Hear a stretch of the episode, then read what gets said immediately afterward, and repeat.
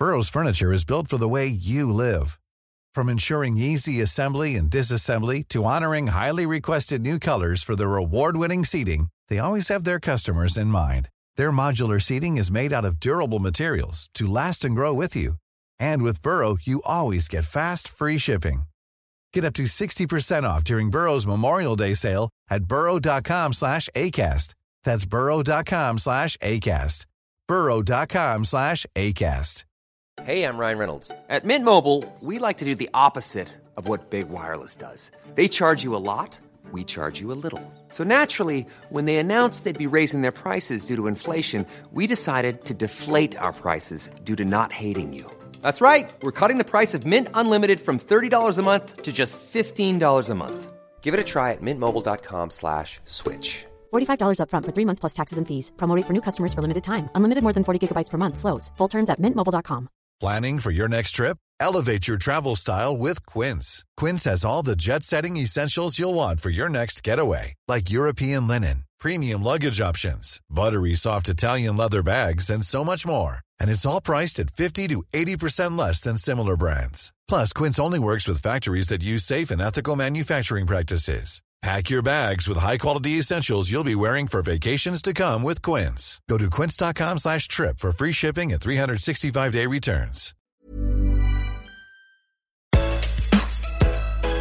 Hello, hello, and welcome to Food Network Obsessed. This is the podcast where we dish on all things food with your favorite chefs, food influencers, and Food Network stars. I'm your host, Jamie Sire, and today we have a food critic sharing his writing journey from rock stars to Michelin stars. He's the owner and chief of content at San Diego Magazine and your favorite judge on Triple G. It's Troy Johnson.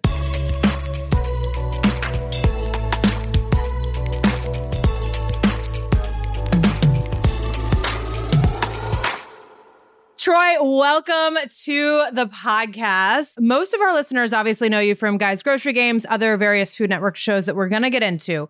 But I remember you from your time on Out of Left Field and oh! Fox Rocks in San Diego. What do you remember about your early TV days back then? Not not much. I've gone to a lot of counseling in order to block that.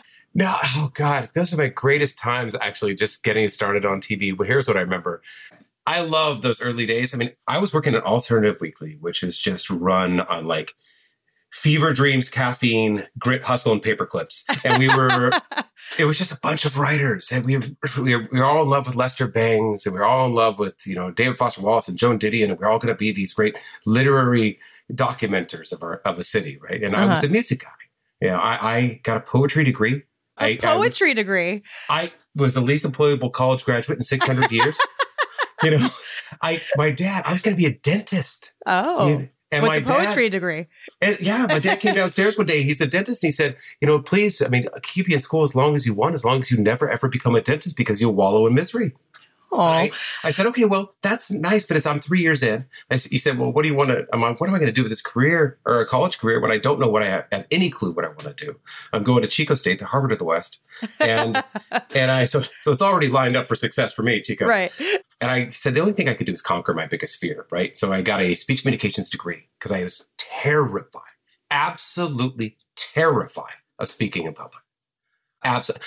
And so I just wanted to conquer that fear. And I had panic attacks for two and a half years in, in, that curriculum. Literally every time I went up to the podium, I swear I would, I mean, tunnel vision, sweats. I, I would speak in gibberish. I, I could not speak.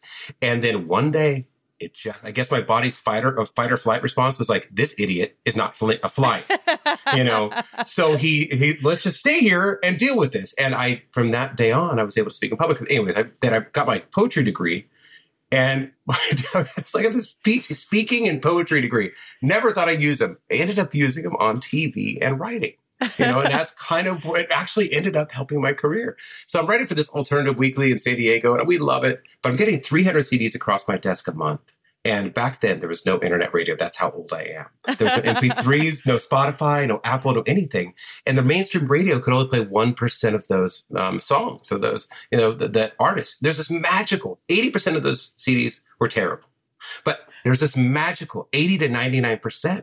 And I convinced a new news studio to let me come in, drop a black curtain down, and I would come in looking like, you know, CBGB or the Casbah here in San Diego, uh, underground rock dive, you know, and everybody had perfect teeth and perfect hair. And I would have imperfect everything else, you know, and I would just have these punk bands on. And what, and, and then we'd have, you know, some mainstream pop bands. We had Brandi Carlile when she was like I don't know, seven years old. I, you know, I mean, we had Maroon 5's first ever television performance was on our little show, Fox Rocks. Uh, wow. Which, by the way, I did not name. You, you, cannot rhyme with your rock show. And but the marketing people were like, "You're young, and this is your first job on TV. Why don't you just um, shut up and sit in the corner? And we're going to name it that." I said, "You know what? We're that's giving a, you a show. that's exactly what I'm going to do." You know? So yeah so then we, that was great. So for six years we covered underground you know bands. Had tv on the radio on there. We had peaches jason mraz came in. There was just all these like underground bands that were coming through san diego and they would end up playing on our show. And then internet radio came on and it was they everybody could discover everything and i switched. Out of left field which was a padres pregame show. Yeah the pre-pregame show. That, that's how much introduction do you need to a baseball game? Not that much, you know? You really need to break down everything that possibly could happen without knowing what's going to happen, you know?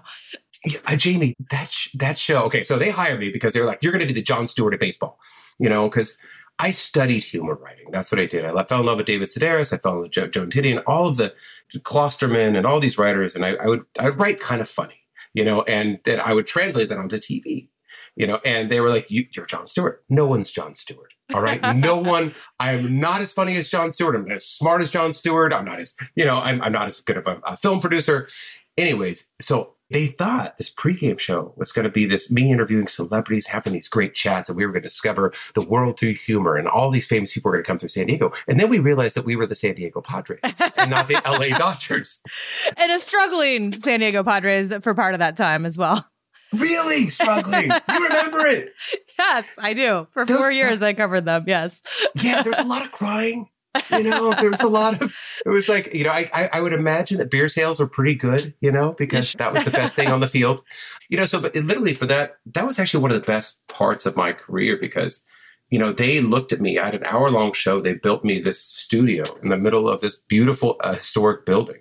And they, at the whole time, they built it for an hour. And they're like, stretch, just stretch, just stretch, stretch just for talk, an hour. talk, talk, talk. And I looked at this camera and learned how to extempore, you know, extemporaneously talk. And now I, you can't shut me up. As you see. well, as just, we just found out. I mean, that I, was the first question. right. I mean, that's it. Look at you. what would the scared Troy freshman at Chico State think of you now? he would be like, oh my, we, I guess we got through the sweats and this all worked out. You know, I mean, it really, no one thought it was going to work. I mean, I, you know, I was a nerd early on. I read and I read and I read and I read and I read, you know, and I got, and I would write, I would write and write. I remember writing poems for my family when I was like, you know, seven or eight years old, you know, and I would get accused of plagiarism every, every year in, in, in school. They were like, no kid writes like this. I couldn't do science. I couldn't do math. I couldn't, I could barely keep my life in line, but I could write, you know, and that eventually was, you know, I said, I'm going to give it a shot. And I was working as a bartender. I was the world's worst bartender you know, I mean, abs- I got fired so quickly from two jobs. You know, I have no spatial awareness whatsoever. If anybody see me on Food Network, they can tell I'm a little bit jumbled. You know, I have, I just go. I kind of run at life like I'm, it's the bunny hill and it's my first day ever skiing. You know, that's kind of how I've always, always acted. So I was the worst bartender. Eventually made it as a writer. You know, I mean, yeah. I made it as a writer in San Diego. Well, you definitely did. Yeah, you. That's where you. That's where you made your name for yourself for sure. And you grew up in San Diego as well. So from going, you know, from just you know a kid in San Diego to now the owner and content chief of San Diego Ma- Magazine, how does it feel to kind of have this full circle moment in your life, right in the city that raised you? You know, this is uh, one of the most impactful, meaningful things that I've ever done. Everybody I know who had a creative brain or an idea in San Diego for decades left. Every single good band I ever knew, every single good artist, every designer, I- I- anything left because they're like, I'm going to make it in LA. I'm going to make it in New York. I'm going to make it in Portland. I'm going to make it in Austin. I'm going to make it anywhere but here. And there's a few of us said, well, what happens if everybody who has an idea or a touch of creativity or, you know, an ambition leaves San Diego? This town is just going to be flip flops and tourists and have zero cultural acme whatsoever. And so I'm like, this town is going to be terrible. you know, so I decided to stay. And there's a few of us that decided to stay and see if we could build something culture wise. And they, the, the whole owning San Diego Magazine, so funny. People are like, why would you buy a magazine in 2023? Did you also invest in the Pony Express? Like, during the pandemic, this was, it was, that, that changed everybody's life. That really scary first part of the pandemic. You know, the, I woke up and I had, I've been covering food in San Diego for, for 15 years. I've been telling, helping tell the stories of mom and pops, you know, you know, just launching the dream and, you know, work, working their butts off in the kitchen. And, you know, I would try to get a little bit deeper than the average, like, oh, this thing is open and you should try this. You know, it's like, okay, where'd you come from? What struggles have you seen? You know, that sort of thing. And, you know, during, when the bad part of the pandemic started, I woke up to 500 emails from mom and pops saying, help. Every single email said the same thing, help and I was because I was the food writer in San Diego, you know, and I've been telling their stories, and I had a I had an outlet. They were like, I need to sell a little bit of food. All my sales are going through. Nobody knew that the PPP was coming. Nobody knew that relief was on would would eventually come, you know. So I told my wife, I said, I'm, I, you know, what I do is not fast enough. I'd have to go down there, write a story, get an editor, put it online, get a photo, edit it, you know, and then publish it. So we're just going to open up our Instagram. I'm going to open up my Instagram and I'm going to have these people live on every single day, you know, and we're going to tell their stories and we're going to cry and we're going to, you know, listen to it all. And then, you know, we're going to drive people to, we're going to show the food and drive people to, to, you know, buy as much as they could, you know, that day to help these people get through this. And so every single day for a year we did this. And it was one of the most impactful things i've ever done because i've traveled now for i've been on food network for 12 years you know and i've done uh, another show on other channels you know so we i've been traveling half the time and living in san diego half the time. And i would get off every night and be like and I would tell my wife this story about this, you know, maybe sometimes, and it's not always first generation, but, you know, sometimes it's first generation Americans who just put ever their entire life savings, they barely made it over the United States, their entire life savings into this, and now everything was falling apart around them. And I, and then they would call me the next day or email me the next day and say, you know, we sold out that day. Like you got us through another day. And I'm not applying for sainthood here. People did way more than I did. But it's all important, you know, like every, every little one of those stories is part of somebody else's story, you know, it does make, as you saw firsthand, it made a difference, right? It did. I, that, and honestly, I could, that was this person down the street. That was someone I could go see. And I, I I'm like, this is what I want to do. And my wife said, my wife is the best. And Claire is amazing. She was just like, she's all, I got a crazy idea. And Claire's full of crazy ideas. She's like, he's like, I've never seen you so happy at telling stories, you know, of like your own home. And, you know, people know you here. Like, why don't we buy San Diego Magazine? And let's turn it into a modern media company. She was one of the fastest rising young executives at NBC and Comcast. She was she's brilliant. They offered her way an, an ungodly amount of money to stay where that she was. And she said, no, let's do this together. Let's do this dream. So we took over San Diego Magazine when she was nine and a half months pregnant. We, we walked into a, a lawyer's office in the middle of the desert and there, it would smell like carpet and dead people.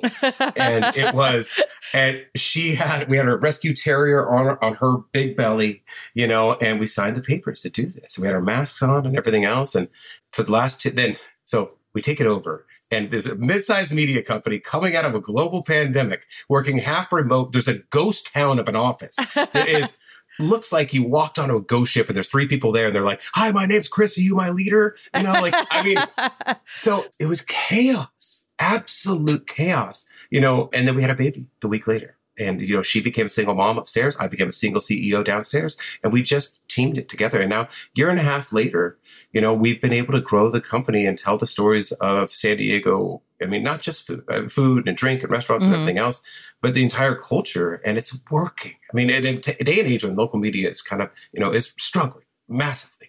You know, we've been able to grow it a little bit and just to be able to do it in your hometown and contribute something to where you live. I mean, it's, it's awesome.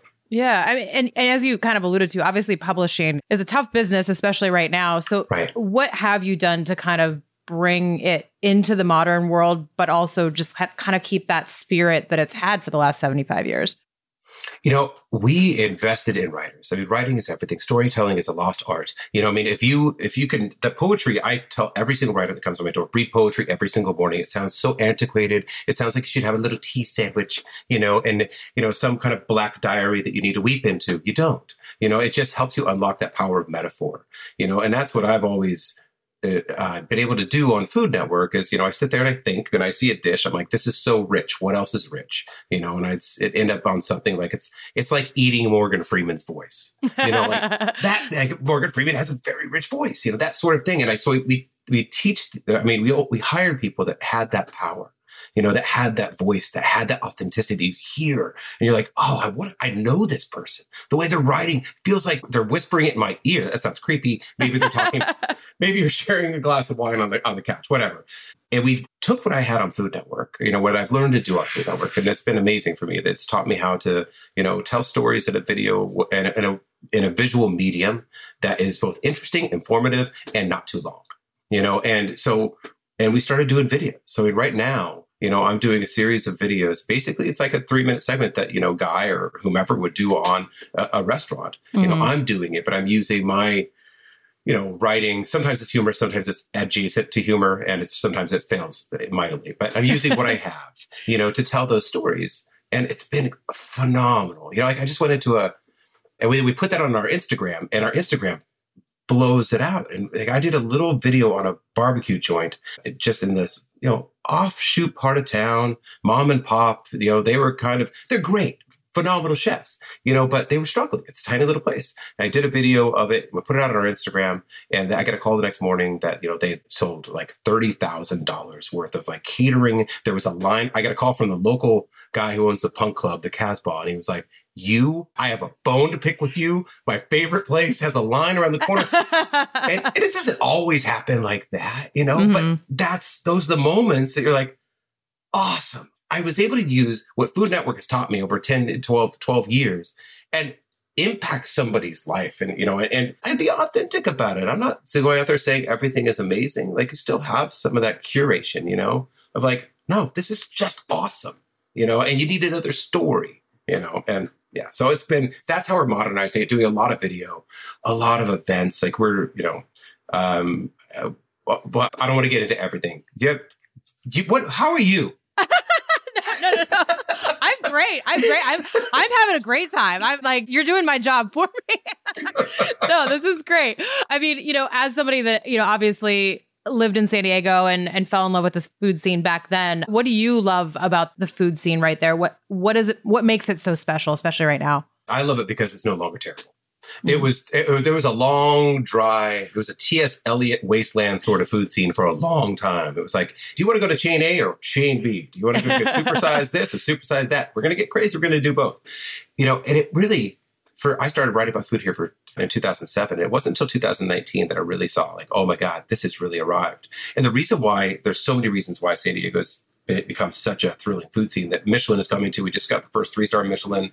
LA doesn't have a three star Michelin. Wow. We have one now there's more small farms per capita in San Diego County than any um, county in the United States. So our produce is amazing. Daniel Boulud's right hand man, Travis Swikard, who now opened up a restaurant in San Diego called Callie, said he used to get boxes of produce in in Bar Boulud and it would all say San Diego, California. He's from San Diego. Wow. So he said, why don't I go home? Because if you talk to any chef, the, I mean, you, if you can't make, I mean, you can make do good food. A great chef can make great food out of mediocre ingredients. But if you start with an amazing ingredient, then it's only going to get better. And our produce, Chino Farms and JR Organics, all these little farms are making, you taste it, you're like, I never knew this is what an apple or squash really tasted like. You know, it, it's a completely different species. So that's primarily. And then we're so adjacent to Baja, Mexico.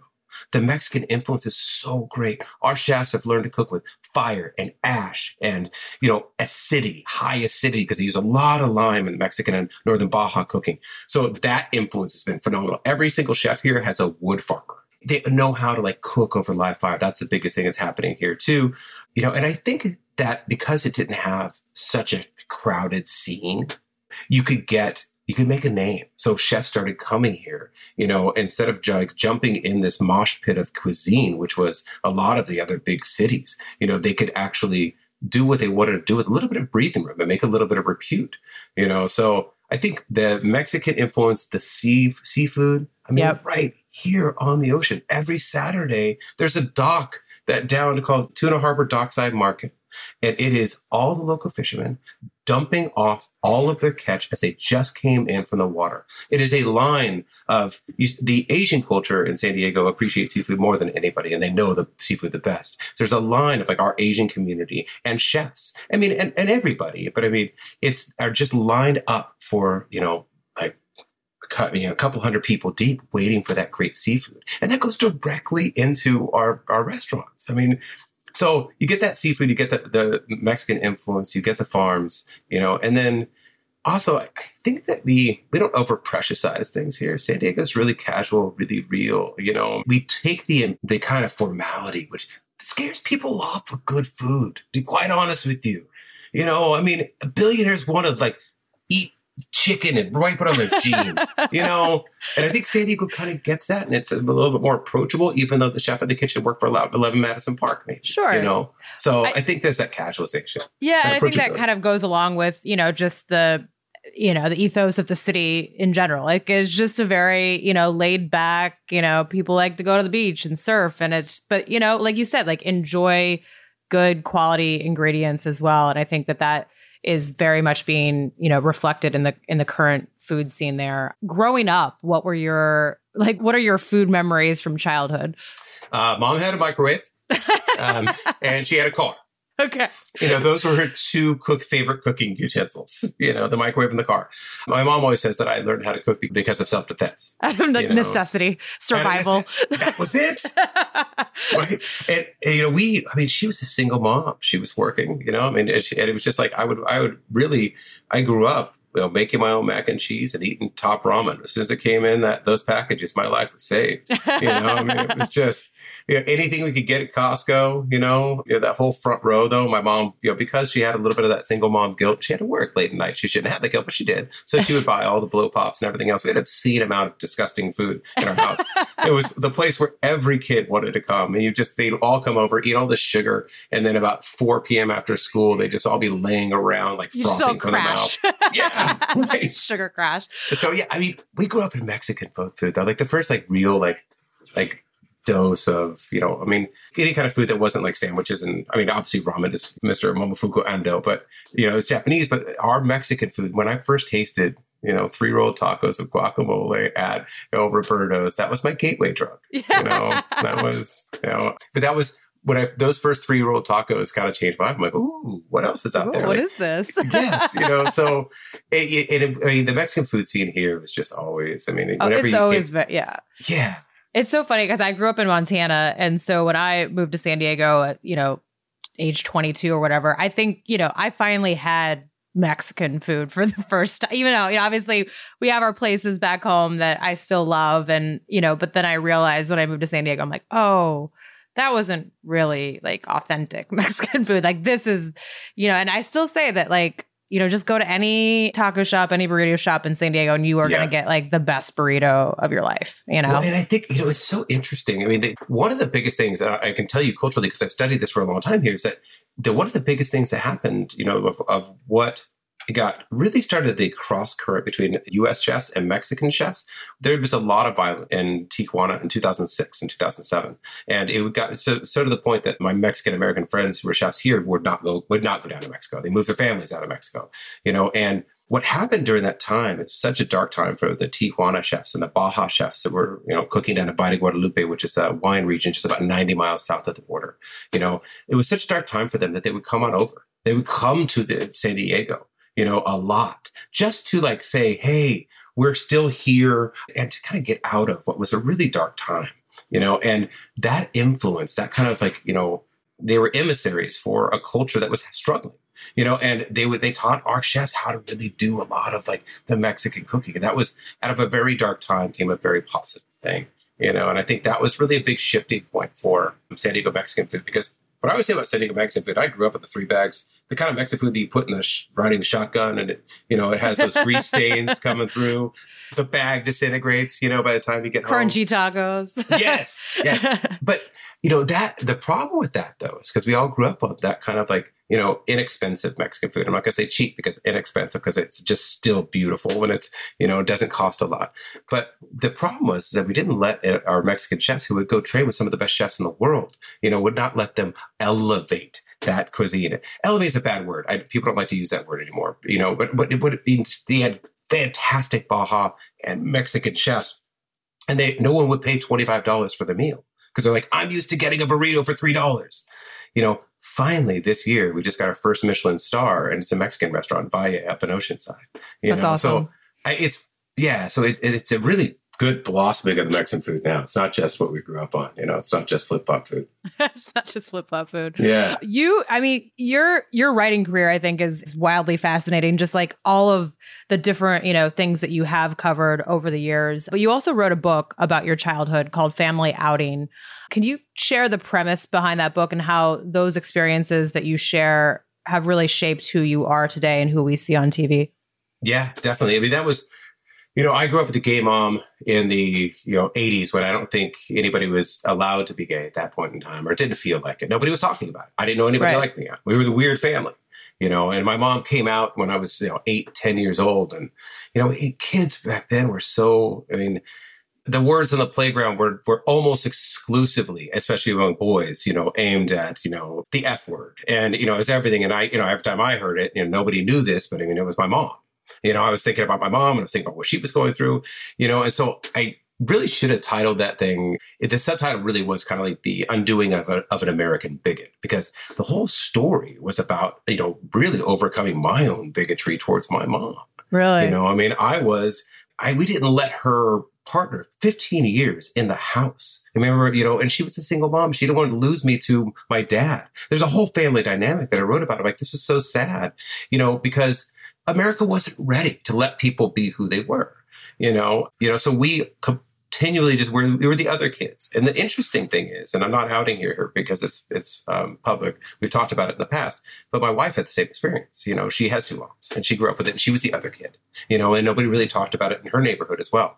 So I wrote this whole, you know, the whole like kind of psychosis of a straight kid growing up with a gay parent in the 80s when it was not okay, at least what I was hearing, that nobody, society wasn't telling me this was normal, wasn't okay, and everything else. I was like, it was fascinating, the psychology of it. You know, just praying you're not gay, you know, because I'd seen what my mom went through. You know, it's like, oh my God, is there a gene? You know, everything else. So, and then, you know, just kind of analyzing the, you know, how do you become, you know, a wrestle with your own bigotry towards somebody you love, you know, and become a better person and kind of assimilate that into your life, you know, and I wrote it through humor. I, I wrote a humor book about it, you know, because I love David Sedaris and everything else. And I was going to tell this really edgy, raw, unfiltered take on what it was like, you know, coming of age, you know, and go through puberty and everything else that, you know, when you had, you know, and other, you know, an alternative lifestyle in your house.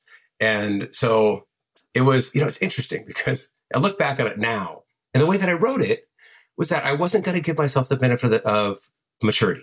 Like I wanted to write it a way a 13 year old little twerp like myself wrote it, felt, you know, so say the things that I was saying behind her back or, you know, that's oh, so weird. It's gross, you know, everything else. And so I wrote it like that. If you don't know that context, sometimes if you read that book, you're like, wow, he's really mean. What a jerk. what a monster. You know, but, you know, so it was really like a humorous take on, you know, a coming of age and really a coming of age with me in the same way that America was kind of coming Yeah. of age and becoming homosexuality was not declassified as a mental illness until 1973 by the American Psychiatric Association. So I was born the year that they were like, okay, finally, your mom's not crazy. Hmm.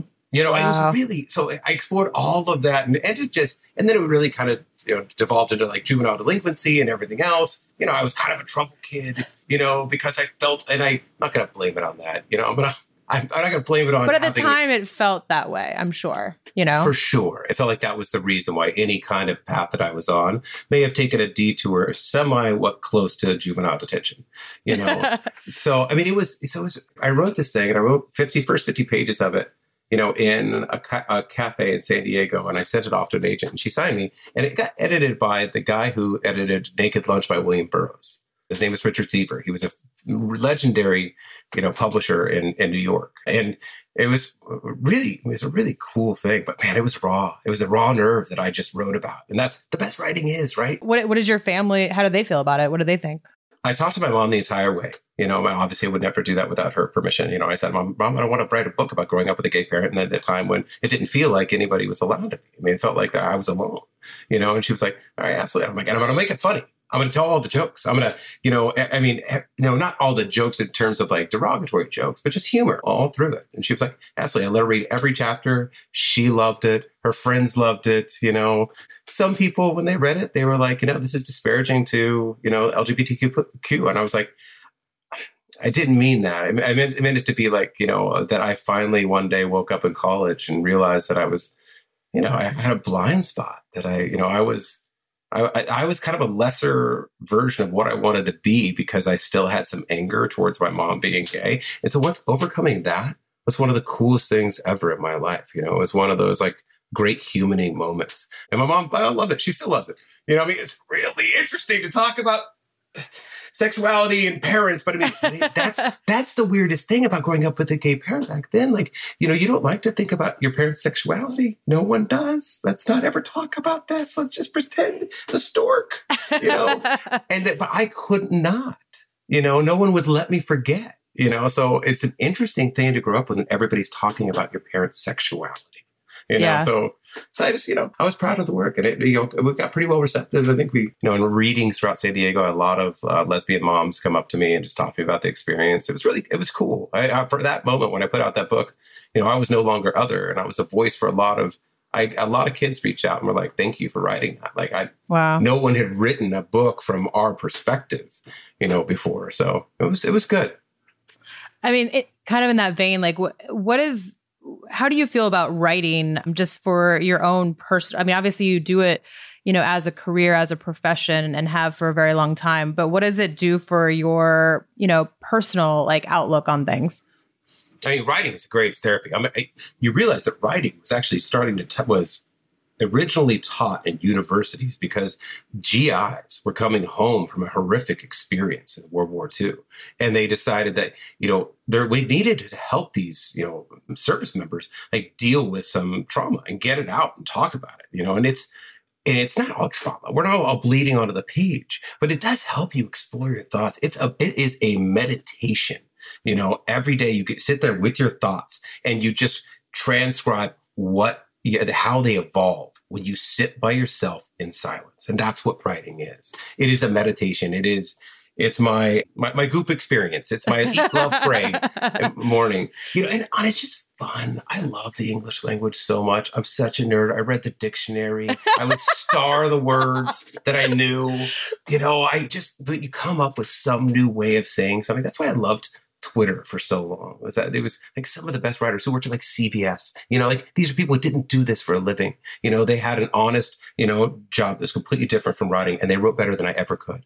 You know, and I was like, God, this is great. You know, it, it was just kind of a forum of writing. So, you know, I, for me, it's just that creative outlet. It kind of gets your brain going too. And, yeah. You know, you can, I mean, anytime you can, language, as I tell my daughter, is, you know, it's, that's the every every new way you learn to write something out or express something, your world gets infinitely bigger. You have a narrow, narrow mind, and every time you just tweak that, you have one single experience. And if you write about it for a page, you're going to think of 20 different ways of thinking about it. And it just kind of it makes you end up a, a more well-rounded, expansive human being. Up next, Troy talks about evolving into a food writer and later reveals his favorite challenge on Guy's Grocery Games, so stick around. Hiring for your small business? If you're not looking for professionals on LinkedIn, you're looking in the wrong place. That's like looking for your car keys in a fish tank. LinkedIn helps you hire professionals you can't find anywhere else, even those who aren't actively searching for a new job but might be open to the perfect role. In a given month, over 70% of LinkedIn users don't even visit other leading job sites. So start looking in the right place. With LinkedIn, you can hire professionals like a professional. Post your free job on linkedin.com slash people today. Burrow is a furniture company known for timeless design and thoughtful construction and free shipping. And that extends to their outdoor collection. Their outdoor furniture is built to withstand the elements, featuring rust-proof stainless steel hardware, weather-ready teak, and quick-dry foam cushions. For Memorial Day, get 15% off your Burrow purchase at burrow.com slash ACAST and up to 25% off outdoor. That's up to 25% off outdoor furniture at burrow.com slash ACAST. Hey there, it's Michele Norris. I'm host of a podcast called Your Mama's Kitchen. When I travel, I'm usually looking for a way to find a taste of home when I'm not at home. And one of the things I love to do when I am at home is entertain. And Airbnb allows me to do that. When I was in California recently, I rented a house that had a great kitchen. And when we were sitting around the table, we're all thinking, we're in someone else's house. Someone could be in all of our homes as well. If you have a home, but you're not always at home, you have an Airbnb. Your home might be worth more than you think. Find out how much at airbnb.com/slash host. Since 2013, Bombas has donated over 100 million socks, underwear, and t-shirts to those facing homelessness. If we counted those on air, this ad would last over 1,157 days. But if we counted the time it takes to make a donation possible, it would take just a few clicks. Because every time you make a purchase, Bombas donates an item to someone who needs it. Go to bombas.com slash ACAST and use code ACAST for 20% off your first purchase. That's bombas.com slash ACAST, code ACAST.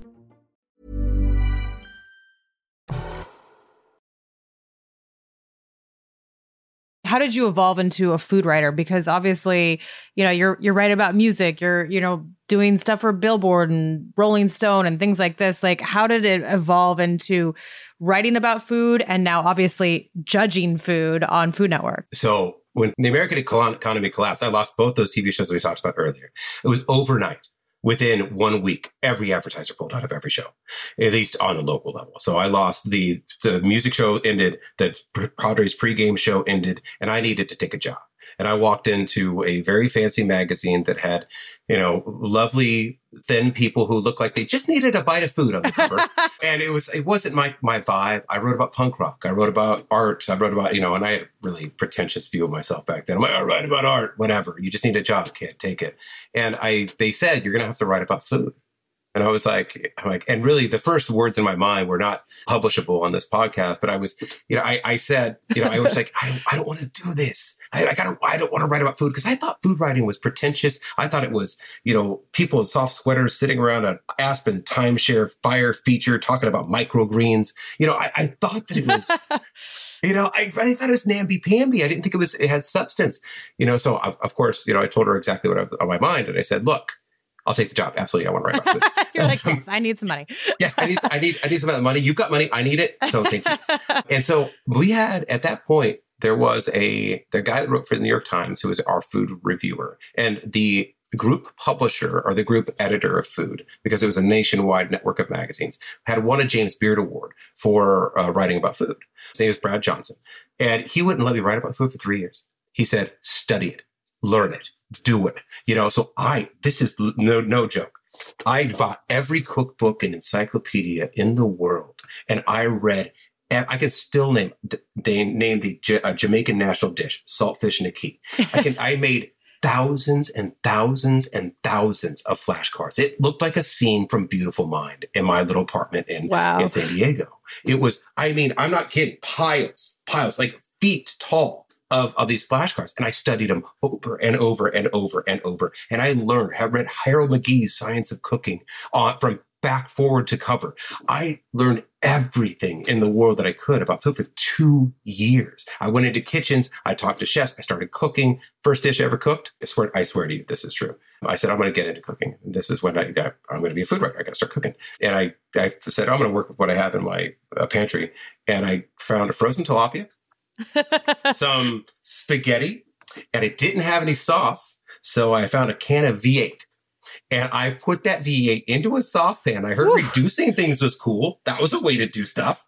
You know, so I reduced this V8 can and put it over pasta with frozen tilapia. It the- wow I mean, it set cooking back 6,000 years you know so so yeah but i mean really the, the way that that translates i guess to your original question was that i mean i studied it i mean Yeah. insane, insanely for three years i gave myself a culinary education you know and i went into chefs and i talked to went into kitchens and talked to them and i ate all the time everywhere i mean you know there's people always ask you know me like you're not a chef you know i'm a home cook i cook a lot I, can- I can cook you know but i never worked in a restaurant kitchen i'm not a chef Mhm. and i don't deserve that act- that that word you know but like how do you you know, how are, do you judge this food? I'm like, well, to be quite honest with you, like I, there is a validity to having eaten salmon seven thousand ways. You know, Yeah. there is a. no, there is. it's my job to eat out at restaurants, and I literally for the last fifteen years, I've eat out, eaten out at restaurants between five, anywhere between two restaurants and twenty a week. Wow. you know so i mean there's sometimes i would do five a day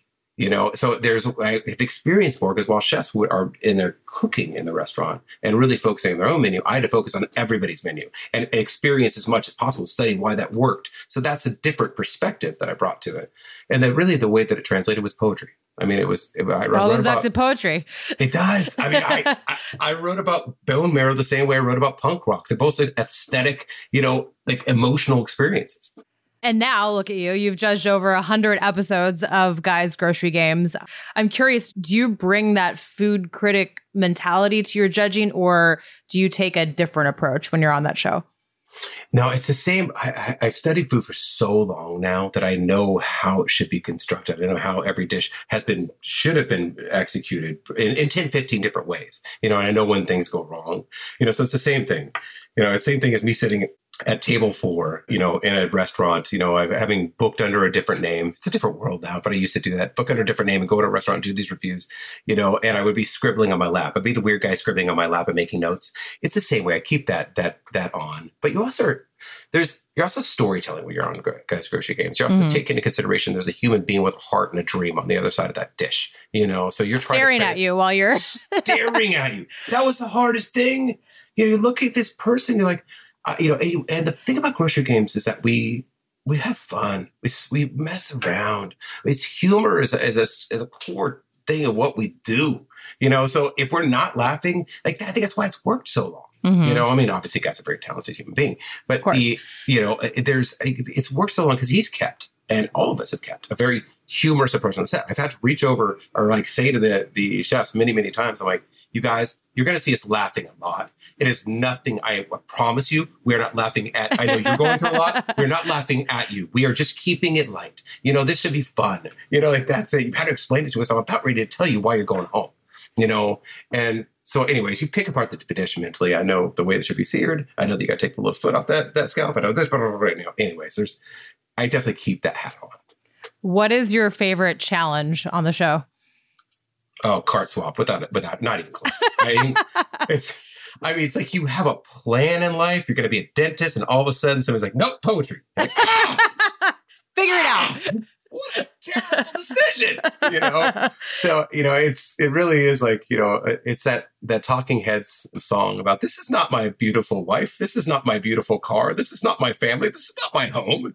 You know, it's like walking into somebody else's life. Like, what plan did you have here? you know. So, and I love watching their faces because they look over, and some people are excellent shoppers. Shopping is the hardest thing on that. It- Yeah. I mean, you have way too many choices. You know, it's like Brad Pitt's dating life.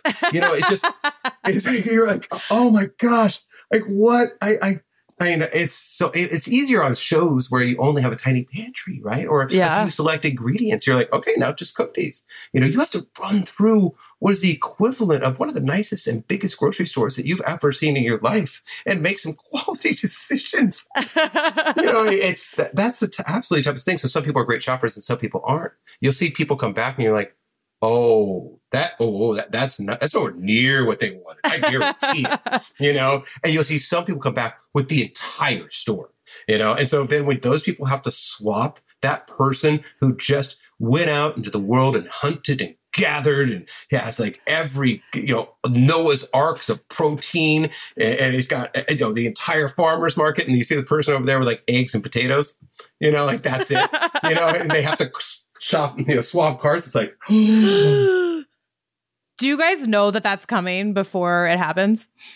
we do know Okay. we we're privy they'll they'll surprise us for sure you know they'll, they'll you know they like to see uh, to mess with us as well you know but they mostly just mess with the guests we know what the game will be and we're kind of ex- experiencing it You're Yeah. like, ooh, like can't wait.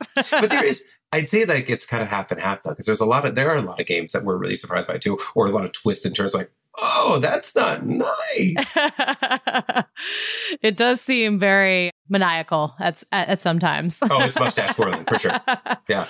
Um, you're also just on an episode of Beachside Brawl with one of your friends, Antonia Lofaso, who we just had on the podcast again. What was that whole experience like for you? Antonia is such, you know, it's funny about Antonia. She has zero filter whatsoever. But what comes out of her mouth has a lot of heart, a lot of care, and, you know, care in the right way is stuff. She'll tell you straight up when she doesn't agree with something you're doing. And she'll, she'll completely take you down, but not in a mean way. You know what I mean? Like she'll do it in a way that you're like, eh, you're kind of right. Okay. All right. You know, so I've always appreciated just somebody who speaks their mind, and that's Antonia. But you know, you know, there's a good heart behind it, and she's, you know, so the experiencing the show with her, it's so funny because she wore um, a skirt. She's like, "Have you ever seen me in a skirt?" I'm like, "Nope, nope, nope." it's like black jeans, you know, black jeans, black jacket, and a bun. Yep, that's Converse. it. Yeah, she's like, she's like definitely the leader out of the grease, one of the grease gangs, you know, in the movie. yes, for sure. so you know, I, I love working with her anytime, you know, and, and being on that set though, what people may not see is is that it was Really cold. That's what she said. It was like oh, not warm. It was oh, not beach oh. weather. like, like cryogenically, like I think I'm younger now, you know, because I think it it's just it's just like froze a couple of my DNA strands. Like I'm gonna live for a long, long time. Um, but it was, you know, because it, it's beachy and and obviously the sun is out and we want to portray the beach, and you're like, think mm-hmm, warm thoughts. a tiny bit of acting in that one. Yep. she is also one of the very many talented chefs involved in the inaugural Del Mar Food and Wine Festival. And as one of the founders and hosts of this brand new festival, can you kind of just take us through the journey of crafting and coordinating an event like this in your hometown? You know, it's it's crazy. This is it's Claire's and mine, my wife and I dream for San Diego. You know, the reason why we did this was to lift up a city and lift up its food culture. And, you know, we had talked with a few people that had done big things in San Diego. And there's this epic piece of grass right by the ocean. You know, it's where Alex Morgan practices every day. You know, she's the captain of the women's professional soccer team in San Diego, the Wave FC. And it's this, no one's been ever been able to throw a party on it or like a festival because there are some neighbors nearby that would prefer not to have um, noises, you know. Sure. And finally, we partner with the owners of it, and they we pitched everybody's head around. If we could get the best restaurants onto this grass and do a two day cookout, you know, and the San Diego chefs and the best moms and pops, and we have two Michelin star restaurants that are going to be there. It's going to be 80 restaurants over two days. You know, it was it's this is the manifestation of all the coverage I've done over the years. You know, I've been telling these people stories, and that's what we're gonna do all summer is tell these people stories, and then want to bring them to this place, and then it evolved. Now it's six days. You know, Rob Machado, who's a professional surfer, he's kind of an icon in San Diego. Yep. He's going to do a beach day. Everybody's cool. going to go down to the beach with him. And then they're going to go up to Brian Malarkey's restaurant, walk up to Brian Malarkey's restaurant and have a brunch with Rob. There's, you know, Alex Morgan's host, uh, and the, the Wave FC is hosting the opening party. Drew Brees, NFL quarterback, is going to be doing a pickleball tournament. The actors from Breaking Bad are cooking with Beau MacMillan, uh, Kelly, Cro- yeah, yeah. So I, I, I, got, I roped Beau into it, and, and, I'm like, Beau, come on. Yeah, he's like, oh yeah, I'll do anything. Come on, we're all friends. That was the greatest. I, well, I'll finish that thought because, as you can see, my thoughts tend to go in nine different directions. The this dinner, so Aaron Paul and Bryan Cranston, they did their own mezcal, Dos Hombres. Oh, right. And they are going to do a mezcal cooking dinner with two of the best chefs from Baja, Mexico, which is we're basically one super region. San Diego yeah. and Baja are one city and one culture. You know, they're coming up to do it. The Lodge Torrey Pines, this woman named Kelli Crosson is an amazing chef. You know, she's been working her butt off for 13 years. And she's they're all gonna do a dinner and Beau cooking with their mezcal. Aaron Paul and Bryan Cranston are coming down for the dinner. We're trying to get them to stay for the entire thing. We'll see. I guess they have some they probably have a couple acting gigs. They might do, be busy, you know. yeah. So this festival turned into this big wild thing. I mean, it is my effort to use. I mean, I, I remember sitting on on set and I talked to Antonia. I talked to Artie was going to come, but she got a, a TV gig, and a product. I'm like, look, don't pass up a TV gig for this. You know, we have Eric Greenspan, we have Aaron May, you know, we have Beau, a bunch of these, and I we're just saying, like, would you guys show up? You know, I want to lift up San Diego's food scene. I want to put them on a national stage. I, I, it's ready. The city's ready. You know, if I throw this big event, would you show up? And every single one of them. We've been working together. We're, we're, brothers and sisters, and you know, like we're camp kids together. It's like going to camp every time we film. You know, and and we they every single one was like, you just tell me when and where, I'll be there. You know, and so it's it really. I mean, a they kind of like yeah, it, gives, gave me a little chills and a little tear because that's, That's really what we wanted to do was lift this city's culture up. And you could tell as many stories in print, you could tell them on video, but until you actually experience them, you know, that's the real, like, ex- that's what people remember. That's what you are going to talk about. You're going to talk about a story.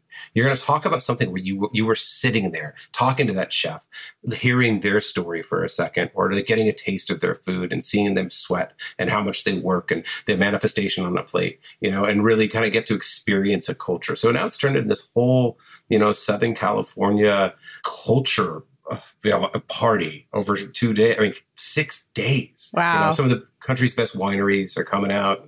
It's I, it's way bigger. It's so funny because we take redoing a modern a media company to make it modern with a child, with a brand new child, one of the freshies. Yeah. I would not recommend it if you ever consider if you ever consider doing two those two things concurrently. I would break both your legs and move to Mexico. Change your name, you know, do whatever. It took so much to do this. I mean, 16 hour days, just, I mean, so much work. You know, I didn't even, I wasn't even on my social media, which, you know, I, I, I'd really been, you know, cur- developing over there. Yes, you have to as a creative. You know, I stopped doing it for a year because I was rebuilding this company and I was helping young writers, you know, and, and developing their voice and everything else. Now we're at that point. We finally got to that point about a month and a half ago where it's growing and people are noticing. They're like, oh my God, you did it. You turned this media company around. I'm like, huh. So then my wife's like, now why don't we throw the biggest thing we've ever done? You know, I was like, oh. Just when you're oh. getting your footing, like let's throw something new in there. I, I was thinking Mexico. I was thinking of margarita. I was going to go surfing somewhere. But she, but I mean, it was not, it was both of our ideas and all of our ideas to do it. But it's been such a big undertaking. I will tell you this when it's over, because it goes from September 6th to the 11th. When it's over, September 12th, I am just going to lower myself into a margarita and I am going to slowly bob Just about. take a bath. I'm just going to take a, bath. cold margarita bath. I know. And I told my wife, I'm like, look, no more big projects for just a couple weeks, man. Like, just like, that's not. Yeah.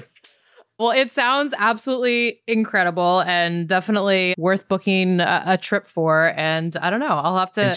I have to. I, You you're- gotta you're- I'm tempted now. I'm like, I haven't been to San Diego in so long. Come Maybe I on, just come need to go. back. Come back.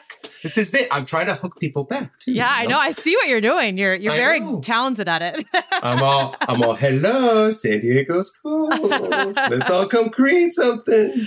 Uh, no, it sounds incredible. I cannot wait to see how it all unfolds, and I'm sure grows even bigger and better next year. We are sadly running very short on time, so I'm going to finish things off with a little Yeah. rapid fire round, and then we have one Okay. final question for you.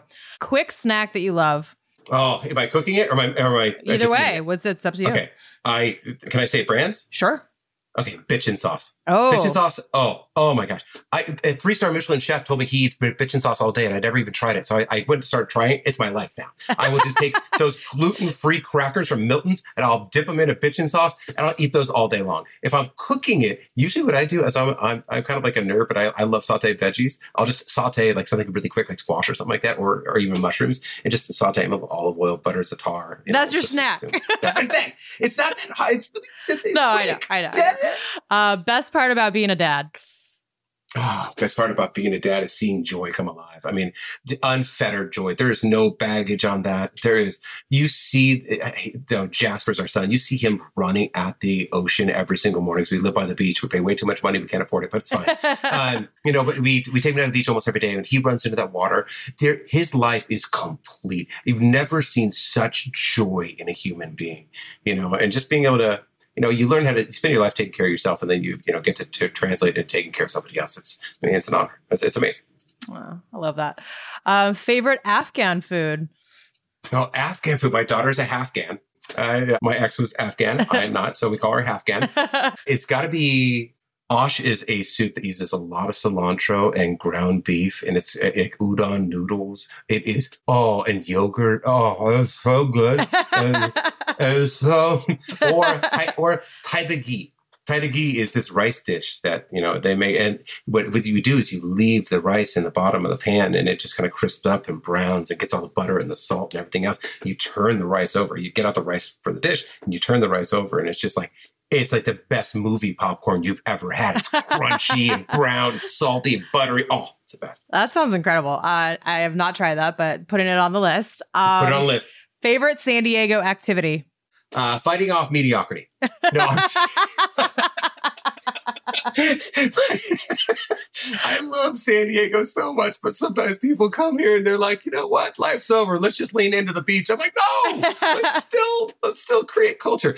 I'm surfing for sure. I grew up surfing. Mm. You know, I, I was like 13 years old. And I got in that water, and when you get in that water, and you know you're just floating, and nothing's blooping or bleeping. The to do list is nowhere nearby, and you're just staring at this undulating water, and there's dolphins right over there to your left. You've got sun. You've got those negative ions, and then you're just floating on this moving piece of nature.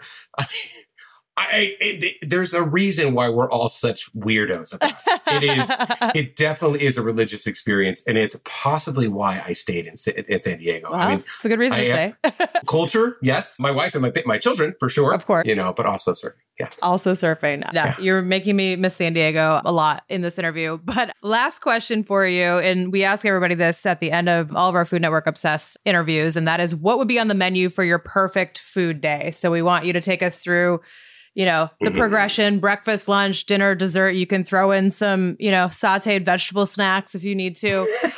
There's no rules. You can travel, time travel, spend as much money as you want. Anybody could cook these meals. It's your day. We want to hear your perfect food day.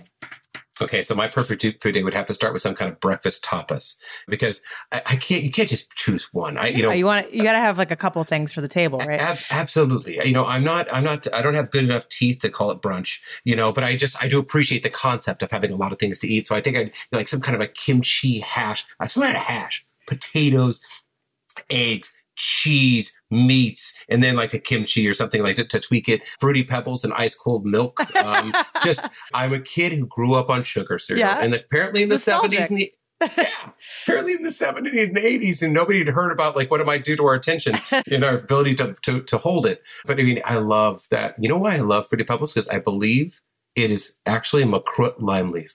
Makrut lime leaf is also one of my favorite foods because I love Thai food. Uh-huh, so yeah. I think the same flavor of Makrut lime leaf is in Fruity Pebbles. I'm almost certain of it. Richard Blais and I totally agree. Um, so, anyways, that in ice cold milk, like a sip of a smoothie. I make this weird smoothie every single morning. It's got every antioxidant and every anti-inflammatory food you could ever make in the world. No one likes it except my wife and I, but it's delicious. Short rib Benedict. Then lunch, it'd be tacos and sushi. Okay. Uh, Both in San Diego, I'm guessing. Absolutely, yeah. You would be a quesadilla taco, you know, mm-hmm. one of those. Just, I mean, you just you, you melt all the cheese on it. nobody can see me right now, but I'm just I'm doing the melted cheese face, you know. And then you get that birria, that slow cooked meat on there, and just some onion, cilantro, everything else. And that's and then sushi because it's that clean. I feel like if you eat that, you actually get you like you levitate a little bit. You know, it's the cleanest food you possibly can. So it's not gonna. They'll kind of like get me back on the rest of my so day. it like balances you out from the from the quesadillas and the tacos. yes, yes. And then, you know, at some point in there, there definitely would be a I'm such a white wine guy. I would have so much Sauvignon Blanc. Um, I mean, so, definitely. It's your perfect food day. You have you have to. Absolutely. I mean, not too much. Drink responsibly, but I mean, I would definitely have some Sauvignon Blanc. It's crisp. It's refreshing. I'm, you know, I, I've, I've leaned into that aspect of myself. And then for dinner, drunken noodles with duck and Penang curry. The Thai food is probably my weakness. I love it. I cook Penang curry. I make it from scratch in a mortar, mortar and pestle. It's my one dish. Everybody makes fun of it. Me at Fort Food Network. They're like, "Oh, what's Troy going to make? Penang curry." you know. so, but that drunken noodles with duck and Penang curry, and just a Thai wow. dinner would be great. And then I'm, I'm going to finish the day in a mountain of cheese. You know, that's my eh, kind of dessert too. right, right. I mean, I, was, I, remember when somebody first told me that you can have cheese for dessert, and I was like, "This is a ripoff." I'm I'm I'm a born and raised American, and I deserve seventy thousand calories and more sugar than any human being should ingest. I just want a plate of sugar, and I was like, "All right, I'll eat this cheese." And it transformed my life. I mean, I want all the blues and the stinky triple creams and everything else. It's just, you know, like a fork and some hot honey and a little bit of thick, you know, cured meats and then send me off. that sound it sounds absolutely perfect and I am so excited to see everything that we just talked about unfold a little bit more but thank you so much for taking the time and sharing a little bit of it with us here on Food Network Obsessed. Uh, all I want to say is thank you so much for having me on. You're you're a joy. No one could see you uh, during this podcast, but you have a very like nice face. Oh, like you just you. you're like you're like, I just like you. You just look at it, you're like, I feel I can I can talk to this oh, person. no, so, anyways, is, come back to San Diego. I'm you're going done. to. I'm going to. I was gonna say that is the highest compliment that I, I could receive. So thank you very much. I will definitely make it back to San Diego and I will let you know when that happens. All right, sounds good. Thank you. You can follow Troy on Instagram at Hey Troy Johnson and make sure to follow us wherever you listen to podcasts so you don't miss a thing. And if you enjoyed today's episode, please rate and review. We love it when you do that. That's all for now. We'll catch you foodies next Friday.